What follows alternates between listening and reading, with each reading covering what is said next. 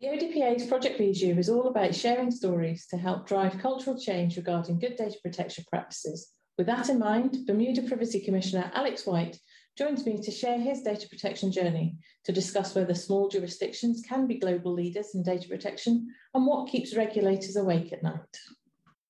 Hi, Alex. How's it out in Bermuda? Hi, Rachel. Doing very well. Uh, I, we could always talk about the weather, but I try not to be the first person to bring up the weather because it tends to make other people feel bad. Yes, yes, we yes, particularly today where we are. But uh, thank you very much for joining us. Um, it's a great pleasure to have you um, take some time out your schedule uh, to assist us with the Bijou uh, project that we're we're running, um, and to provide your thoughts around um, data protection and the introduction of your um, legislation in, in the sunny island of Bermuda. I remember that we first spoke probably just over two years ago when I think you just about started in office um, at quite an interesting time. Um, how have you found it? Yeah, it, it's it was in the before times that yes. we spoke uh, before all the before we were even used to doing video conferencing. Mm-hmm. So I think it was even just a regular old phone call uh, at, in those dark ages uh, before video conferencing became so prominent. Uh, but yes, it, has been it's been a strange time for the whole world. Of mm-hmm. course, you know we've all had to readjust our priorities, uh, but it's also I think shown how important the work we do is because you know it, in Bermuda, this I'm not sure if this is the same uh, as you in Guernsey, but in, in Bermuda there were not a lot of organizations with an online presence or with apps or with delivery services or things like that. And mm-hmm. then we go into island wide lockdown, and suddenly everyone is trying to spin that up and trying to use data uh, in order to do it. And, and, so it's really showed the value of what we do and the, the frameworks we provide people. Yes, it has been. It's been a very interesting time, as as you say. I don't think we were all necessarily prepared to to shift entire workforces into into home environments and the issues that that brings uh, not least of which people keeping in contact with each other, but just keeping businesses going and finding new and novel ways of doing things. So yes, I think the, the challenges from a data perspective, um, as well as um, thinking about just coronavirus track, track and trace um, has kept us all on our toes. Um, as a small team, of course, we, uh, we are not a not a large organisation. We've had to think carefully about how we fulfil our statutory duties. And I recognise that the plan you may have had in January 2020 may not have been the same plan you ended up with by June. Um, but we've had to think of effective ways of, of working um, and trying to strike a balance um, between raising awareness um, and education of both organisations and individuals. Um, and then looking at some of the other um, roles that we have, the new powers we have under our new law. Um, have you faced a similar um, dilemma and what's been your priority up to now? Yes, uh, we're, I think we're taking a similar approach to you because we're focusing very heavily on education and awareness. And in fact, our law right now is in a transition period. So uh, the investigations and uh, regulatory function is not really in effect yet. So we're even more lopsided and, and you know, we're, we're perhaps almost 100% focused on education and awareness uh, but but that's so important, especially in a community that did not have a strong precedent of data protection laws. The, mm-hmm. the law in 2016 here in Bermuda, the Personal Information Protection Act, uh, was the first data protection law in the jurisdiction. Uh, and, and, so there has been a lot of helping people understand well, what does it mean to have a data protection program? What does it mean I'm supposed to do? And, and even why is this important at all? Uh, and so we, we talk about what are the privacy harms that can happen. And, mm-hmm. and throughout all of these phases, we're always educating and helping people understand. I feel like once people understand, they see the value and they want to do it. And it's just a matter of helping show them something they may not have thought about before. Yes, I, think so. Um, we have had data protection law for a, a lot longer than, than you have. Um, but interestingly, when our um, new law uh, came into effect at the same time as, as GDPR, so the glorious 25th of May 2018, um, for a number of organisations and for individuals, it was as if this was a brand new thing that hadn't happened before. Um, so, in some respects, even having a history of it, we've had to really look at uh, how we raise awareness. So, I can appreciate um, uh, some of the challenges that that brings as to um, getting people to engage into why it's even even a thing and why it's something to be taken seriously. Um, so for over the last two years, obviously you've done a lot of work around um, awareness. Um, what are the issues you're most um, concerned with, or that have come up a lot over the over the time you've been at uh, the commissioner's office?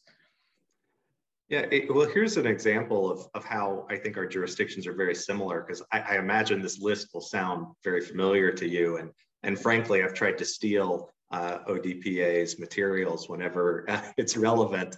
Uh, but, but we deal, of course, with a lot of financial information. We have a lot of financial institutions, uh, particularly the reinsurance industry. Mm-hmm. And so we're, we ha- we're dealing with those and helping people understand, well, how do you balance anti-money laundering regulations with the need to protect personal information and, and, how that does not actually conflict and we can make it work together. Uh, and, and, then talking about tourism industry and recreational businesses and, and using personal information for those purposes.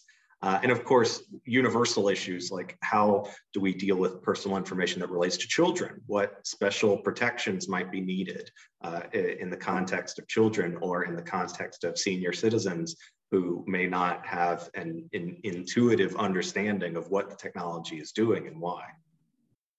Um, I'm quite been quite interested. I see you've got a Mid Atlantic Compass, uh, privacy compass on your website, um, and also your um, Latin motto, which you have um, done some jiggle, jiggling with, um, which I, I, was really quite pleased to see because I'm I'm a bit of a Terry Pratchett fan, and he does quite a bit with Latin in ways that um, probably Latin purists don't like. Uh, but I, I, was quite interested in in um, the sort of direction that you're taking things and and what seems to be driving your organizations. I don't know if you could elaborate a little bit on that, please.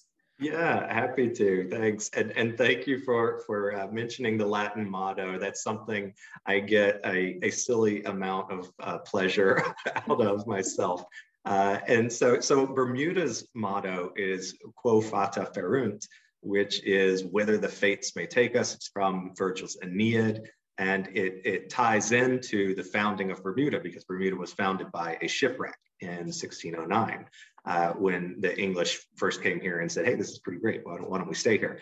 Uh, and, and, so uh, I, would like to, to, to put a little tongue in cheek into that. And, and so we said, Quo, data ferunt, uh, which is whether the data takes us. So that's where we need to follow from a regulatory perspective. We need to understand what we're doing with information and why, and we need to be willing to pursue it uh, in order to make sure that there's justice for individuals.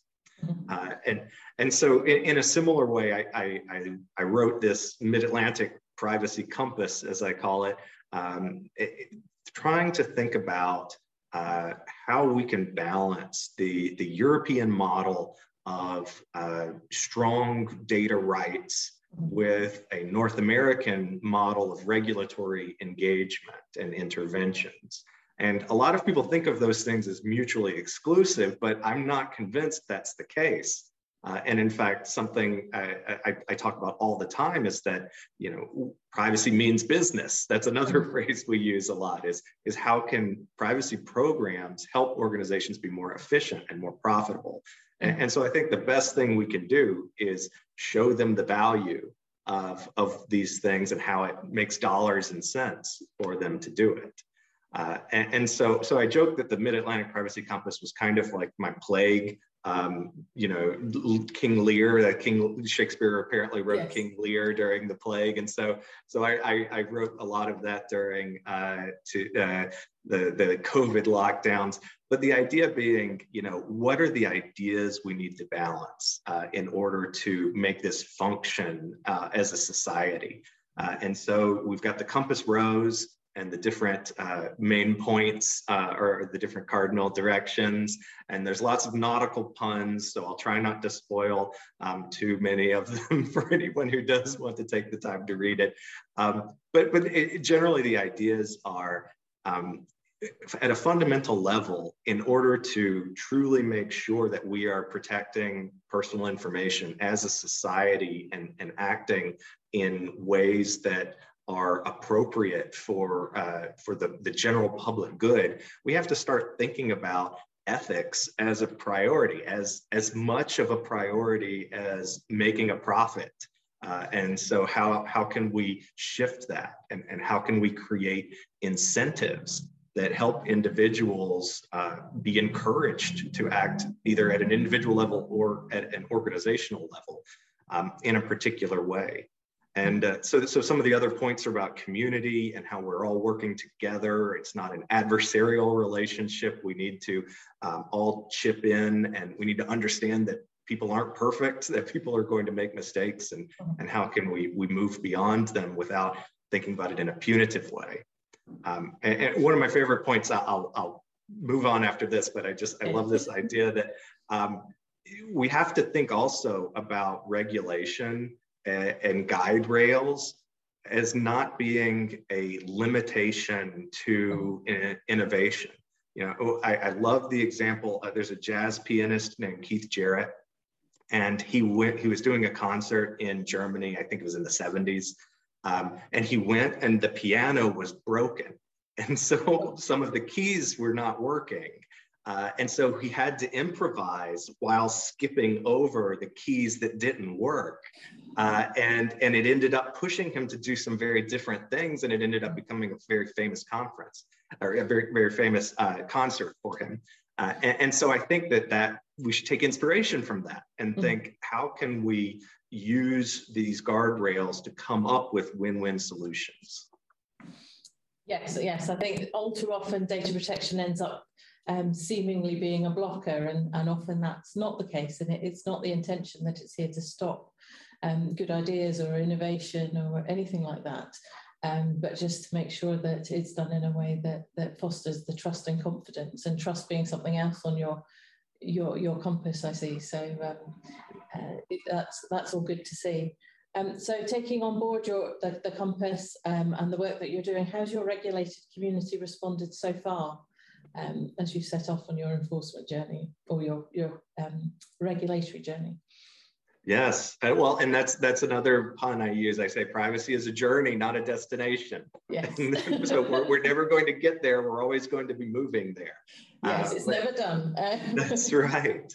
Uh, and, and, so generally, I would say my my perception is that that people seem to breathe a sigh of relief after we've had a chance to speak because they realize uh, that our goal uh, as an office is not punitive. You know, we're not coming in to throw our weight around and make headlines for how hard we can hit organizations with fines or things like that. You know, we want to be corrective and, and help people uh, do the right thing and understand what the right thing is. Uh, and, and, in fact, we did a community survey last year of uh, the business community to, to you know, about their awareness of the law and what it means. And I was absolutely delighted because 100% of all respondents said that they thought uh, that the privacy law was a good thing for the community. Excellent. And 100%, I know that you can't beat that. that was great. Uh, now, the problem was a much lower percentage said that they fully understand what it means they have to do at an organizational level and that's where we get into the education and awareness component to things and, and helping people understand what it means they have to do uh, and, and how they can understand what the risks are uh, that they're trying to accomplish. So obviously we've um, or you've cropped up in various places over the last couple of years with um, international work so um, and looking at the list on your website of um, the different bodies you're a part of. Um, you're obviously looking at um, international cooperation and cooperation between jurisdictions. Um, so um, how do you feel that that can uh, benefit um, the, the community in Bermuda and the, the regulated community as well as sort of privacy in general? Yeah, and, and I'll confess, I do have an interest in international and comparative law. So it, it's something I, I wanted to do in general, but also it makes a lot of sense for a small jurisdiction to get involved at the international level. Mm-hmm. Uh, you know, if an organization is founded in Bermuda or Guernsey or some other small jurisdiction, uh, and they want to grow and expand, they, they're going to reach a point very quickly where the only way they can grow and expand is by extending into another jurisdiction. So we they have a very strong interest in making sure that whatever we talk about is either consistent with or interoperable with what's happening in another jurisdiction. So we can at least speak the same language and you can say, okay, if Bermuda is X and, and Guernsey is Y, then X plus what equals Y? You know, what do you need to do to get there? Uh, and, and, so we have to have those conversations and, and it can be good for organizations. It can reduce their compliance costs. Uh, it can promote uh, consistency. Um, and, and, from a, a, totally selfish practical perspective, it's good for me when I go to talk to organizations because they see that I'm not being unreasonable, that mm-hmm. I'm making the same requests that you're seeing elsewhere. Uh, and also as a new jurisdiction with a new law, it gives us an opportunity to kind of inherit the precedent of other places as well. Uh, and and I, I, believe we should consider our colleagues around the world as, as if nothing else, persuasive precedent, you know. Uh, so uh, you know, just because uh, that something is a guidance is issued in another country doesn't necessarily mean it's irrelevant to to us. You know, a best practice in Guernsey is probably going to be a best practice in Bermuda as well. So why reinvent the wheel? Uh, and, and, so there's a lot of benefits from that perspective. Uh, mm-hmm. But but it's also good for individuals too. And I don't want to to be solely focused on the business community because in individuals have their rights protected at a higher level because it, it raises the, the level of around the world you know it makes sure that everything is consistent uh, around the world. And, and, also let's face it a lot of the actors that we're going to run into online may not necessarily be based in your jurisdiction. So having the ability to engage with colleagues internationally who may have direct authority over them can help you protect individuals rights so if we were, uh, if I was to ask what keeps regulators awake at night, is there anything in particular that springs to mind? Is there something that uh, is your is your nightmare or your um, your big area of concern? Well, well, my joking answer is that in Bermuda we have very loud tree frogs that chirp all night long, uh, but but the, the honest truth is, after about a week, I was totally used to them, and I actually really love listening to them while I lie in bed now. Uh, but but the uh, but in all seriousness, I, I think that you know one thing that everyone is going to struggle with, even the biggest regulators, uh, is the the scale of the mandate. Mm-hmm. And you know we're, we're given essentially a whole of society mandate uh, in, in a lot of cases, and that means a lot of different use cases for personal information. Uh, and, and there are principles that organizations have to follow, but it means that the organization itself has to look at what is doing, what it's doing in its mm-hmm. own context and make a judgment.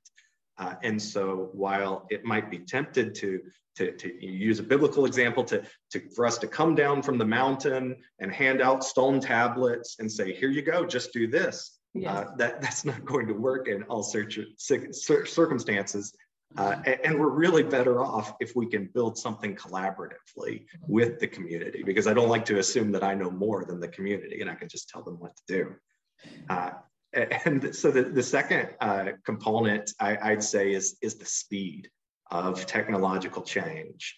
Uh, that's something that's incredibly difficult to stay on top of. And even if we put out guidance today on uh, a piece of technology, it could change or the application could change uh, tomorrow.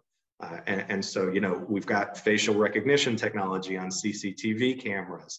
And now people are saying, oh, we can use this facial recognition technology to recognize people's emotions while they're talking, or whether they're telling the truth, or what, or you know, whatever they claim to be able to analyze. Uh, and so now we have to think about it this whole other layer. Uh, or you know, people have been talking for a while about quantum computing. And, uh, and if, if quantum computing can accelerate computers to the extent that's claimed, it means that pretty much everything that's encrypted right now is going to be able to be decrypted very quickly. Uh, and, and, so how do we think about that? And, and so that, that's really what I'm, I'm, I, what keeps me up is, is thinking about these new issues, you know, governments developing digital identity, uh, which can be, um, you know, very privacy intrusive because suddenly someone's able to be individually identified everywhere you go.